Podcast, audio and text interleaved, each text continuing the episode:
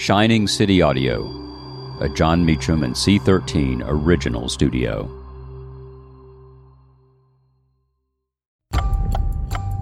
On April 18, 1775, in Massachusetts, Paul Revere galloped into history to warn American revolutionaries that the British were coming.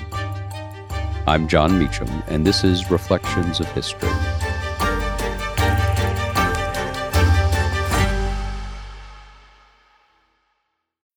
When you need mealtime inspiration, it's worth shopping Kroger, where you'll find over 30,000 mouthwatering choices that excite your inner foodie. And no matter what tasty choice you make, you'll enjoy our everyday low prices, plus extra ways to save, like digital coupons worth over $600 each week. You can also save up to $1 off per gallon at the pump with fuel points. More savings and more inspiring flavors make shopping Kroger worth it every time. Kroger, fresh for everyone. Fuel restrictions apply. It started, he recalled, in the Green Dragon Tavern, amid secret meetings. It ended in a nighttime ride that would become legendary, like the Wrath of Achilles or the storming of the Bastille. In between, Paul Revere's ride, which took place on Tuesday, April 18, 1775, in the opening hours of the Revolutionary War, was at once conventional and extraordinary and it's an example of how individuals can play influential roles in history. Here are some of the most familiar verses in the American vernacular from the poet Henry Wadsworth Longfellow. Listen, my children, and you shall hear of the midnight ride of Paul Revere on the 18th of April in 75. Hardly a man is now alive who remembers that famous day and year.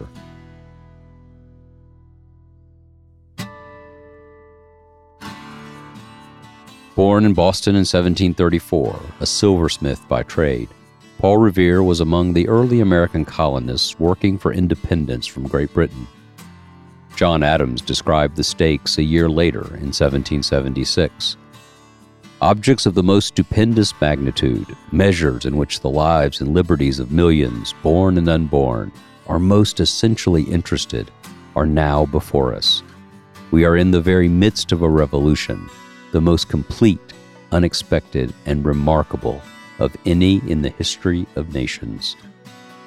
As Revere recalled, in the year 1773, I was employed by the selectmen of the town of Boston to carry the account of the destruction of the tea to New York, and afterwards, 1774, to carry their dispatches to New York and Philadelphia for calling a Congress, and afterwards to Congress several times.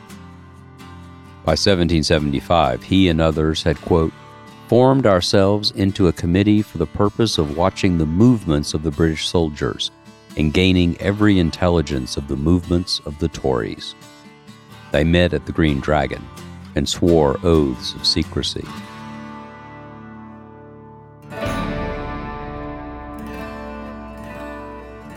In mid April 1775, as tensions rose, Revere rode through the countryside, as he put it, to alarm the colonists that the British troops were mustering. The specific assignment had come from Dr. Joseph Warren to go alert John Hancock and Samuel Adams. The ride was part of the opening hours of a Cold War turning hot.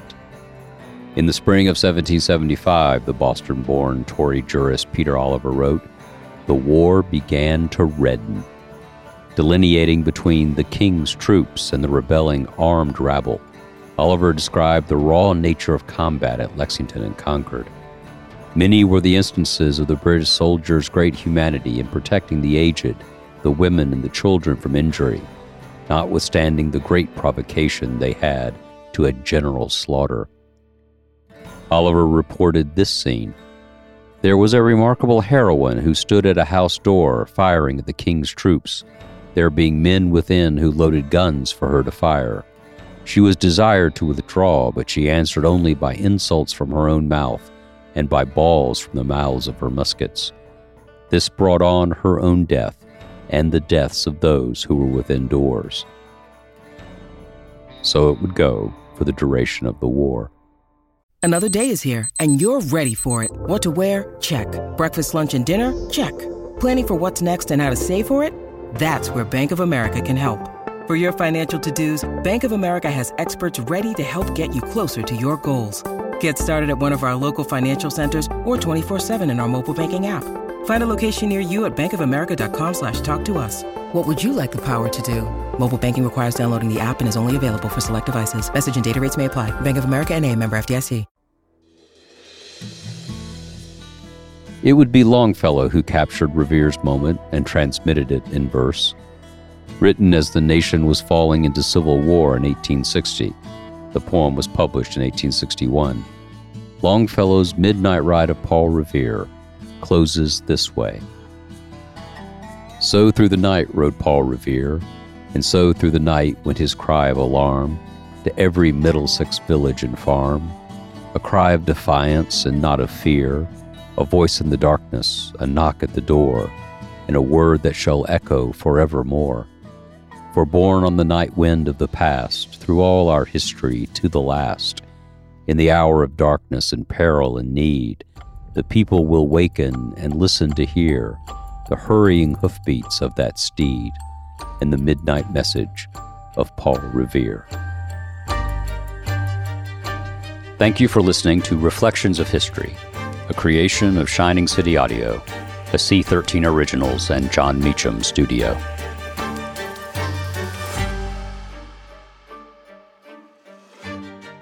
Reflections of History is executive produced by me, Jon Meacham, and Chris Corcoran, Chief Content Officer and founding partner of Cadence 13. Production and editing led by Lloyd Lockridge and Chris Basil. Production assistance and operations by Paige Heimson, Andy Jaskowitz, Adam Macias, and Kelly Rafferty. Research assistance by Sarah Jean Caver. Cadence 13 is an Odyssey company. Hey, Mama, we see you, all the visible and invisible work you do for others and yourself. That's why this Mother's Day, the Meditation for Women podcast has a special free guided meditation just for you. Stay to listen to hundreds of guided meditations available for you, some to help you sleep, start your day, release anxiety, and tune into your intuition. Listen to Meditation for Women on the free Odyssey app or wherever you get your podcasts.